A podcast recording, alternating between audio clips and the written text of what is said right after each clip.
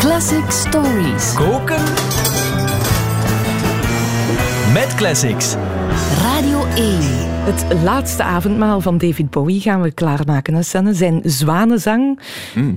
Lazarus, wat hebben we daarvoor nodig? Eh, een duo donkere Chopin-akkoorden, een wolkje Kendrick Lamar, een zakje studiomagie in de tweede take, een snuifje comme il faut en een groot blik symboliek. Dat klinkt erg mysterieus. Laten we beginnen bij die eh, donkere Chopin-akkoorden. Wat eh, moeten we daar ons bij voorstellen? Ja, Lazarus is opgebouwd rond twee akkoorden die de hele tijd afwisselen. Misschien omdat het niet het allerbekendste nummer is, moeten we het heel even een klein stukje laten horen.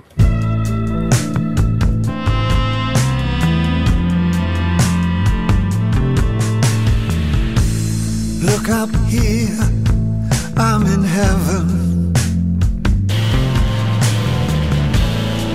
I've got scars that can't be seen.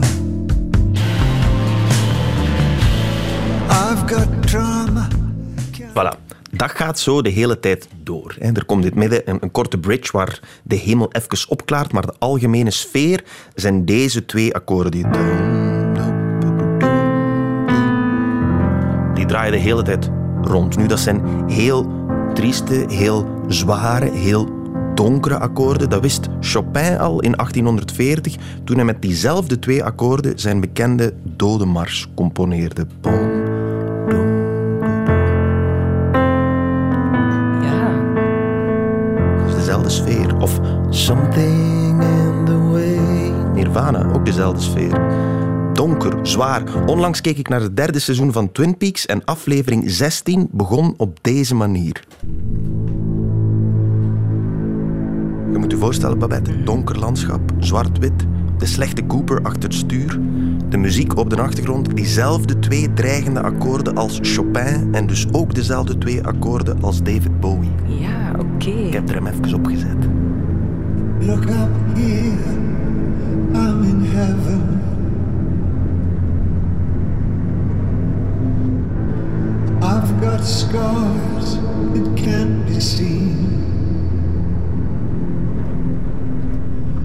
Klopt echt als een bus. hè. Dat moet je gewoon ergens naar opsturen voor de reissue of zo van Twin Peaks. Het is Als je, als je lijkt dus- ervoor gemaakt. Ja, ja maar, en, maar dat is dus wel de soort sfeer dat je krijgt als je Ja. die twee donkere akkoorden gebruikt. Oké, ik hoop dat een wolkje Kendrick Lam- Lamar de hemel even kan, eh, kan doen opklaren. Ja, dat is qua sfeer iets helemaal anders, maar David Bowie heeft het zelf gezegd, dus dan moeten we hem niet tegenspreken. De derde plaat van de Amerikaanse rapper Kendrick Lamar, getiteld To Pimp a Butterfly, was een grote invloed tijdens de opnames van Lazarus.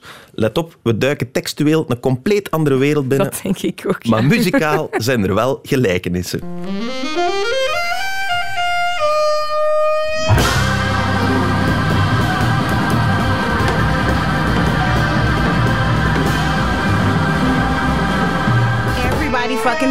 Fuck you, nigga. Don't call me no more.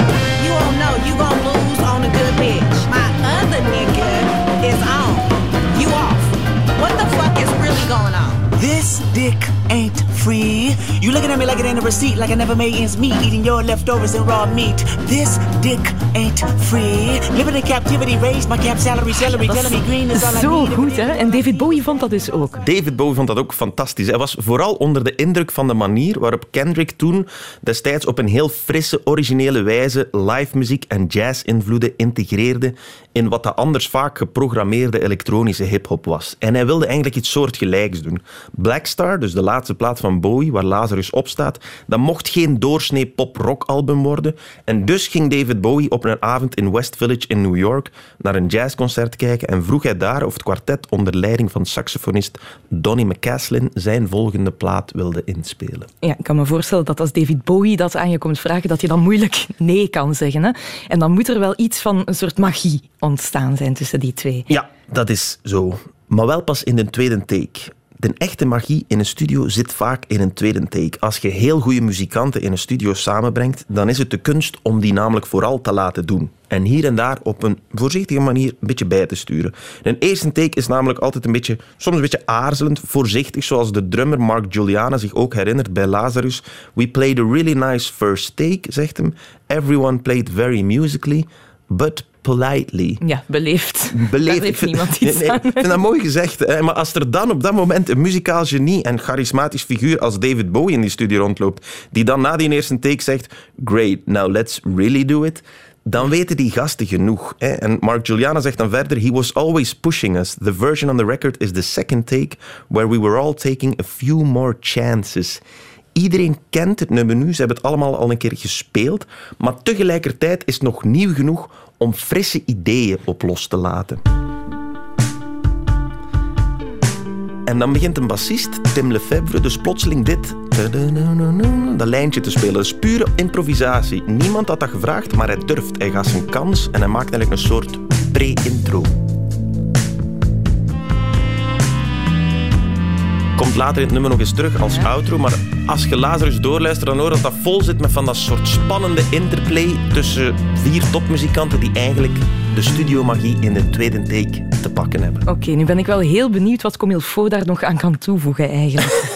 Ja, toegegeven, het is een klein beetje een stretch om te denken dat Bowie in een groot Vlaams receptenboek ooit tot bij de K van Comilfo gebladerd heeft. Maar het is een gelijkenis die te frappant is om te laten liggen. Mich en Raf van Comilfo die hebben in 1997 het prachtige nummer Ik red me wel gemaakt. Ook die song is opgebouwd uit die twee donkere akkoorden waar we het daar straks over hadden. Net zoals Lazarus van David Bowie. En dan hoor ik u denken, oké, ook net zoals Chopin of Nirvana. Tot daar niets bijzonders. Maar Ik red me wel is een song waar het verhaal verteld wordt vanuit het standpunt van iemand die weet dat hij gaat sterven. Net zoals Lazarus van David Bowie. En om het helemaal af te maken, de mooie saxofoonlijn in Lazarus, deze. Die wordt in Comme il faut perfect beantwoord door een compleet gelijkaardige lijn in de piano. Dus dit is Bowie. En dit is Comme il faut. Ik heb een klein beetje moeten foefelen, want ze zingen in een ander register. Maar die twee songs die passen qua harmonie, qua melodie en qua tekst op een ongelooflijk bizar manier toch over elkaar. Komt Comme il faut. Ik hoor ze bidden heel devoot. Gordijnen toe, kaarsen aan. Komt in de tekst. Want vandaag gaat opa dood. Want vandaag gaat opa dood. En, en nu. Bowie.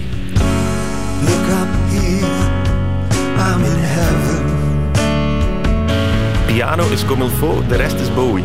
I've got scars that can't be seen. I've got trauma. Ja, het is ongelooflijk eigenlijk dat het zo goed past. Misschien heeft hij toch dat receptenboek ergens gevonden. Op een of andere telepathische, Ja. transcendentale manier, denk ik. Ja.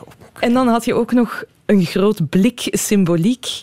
Ja, daar was Bowie natuurlijk altijd wel al goed in, maar dit overtreft alles uiteraard. Even de tijdlijn schetsen misschien. Bowie begon aan Lazarus, wat dat oorspronkelijk een musical was, te werken eind 2014.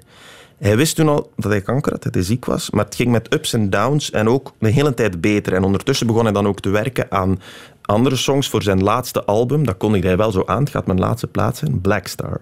Nu, die musical Lazarus die ging in première in december 2015 en Lazarus verscheen als single ongeveer gelijktijdig.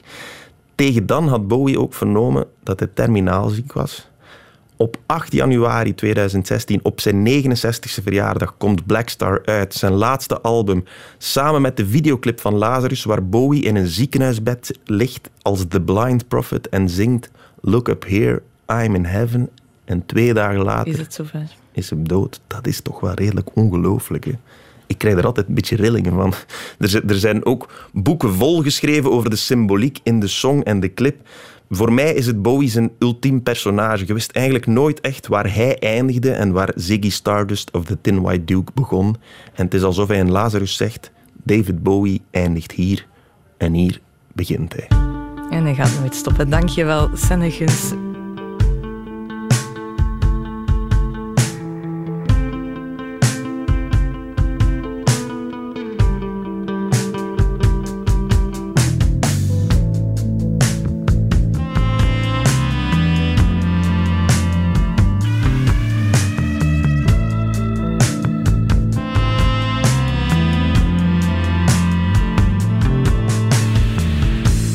Look up here, I'm in heaven.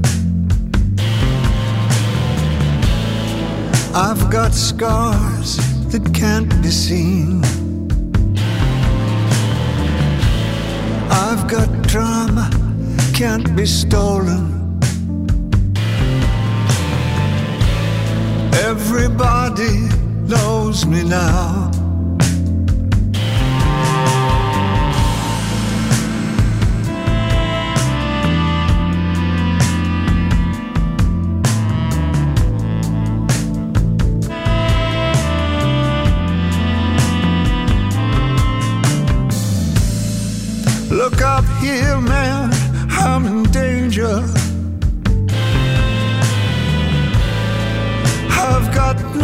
Left to lose. I'm so high it makes my brain whirl. Drop my cell phone down below.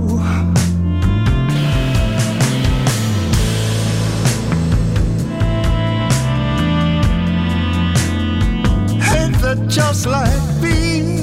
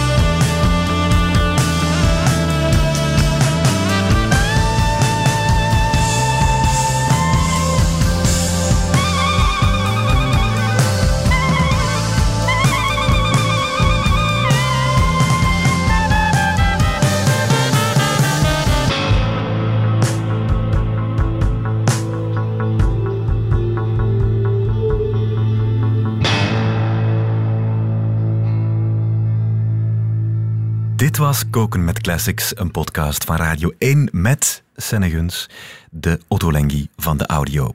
Heb je nog een beetje honger naar meer podcast? Elke week komt er een nieuwe Koken met Classics uit via onze Radio 1-app, via je favoriete podcast-app of de website radio1.be. En je vindt er nog een hele hoop andere Radio 1-podcasts.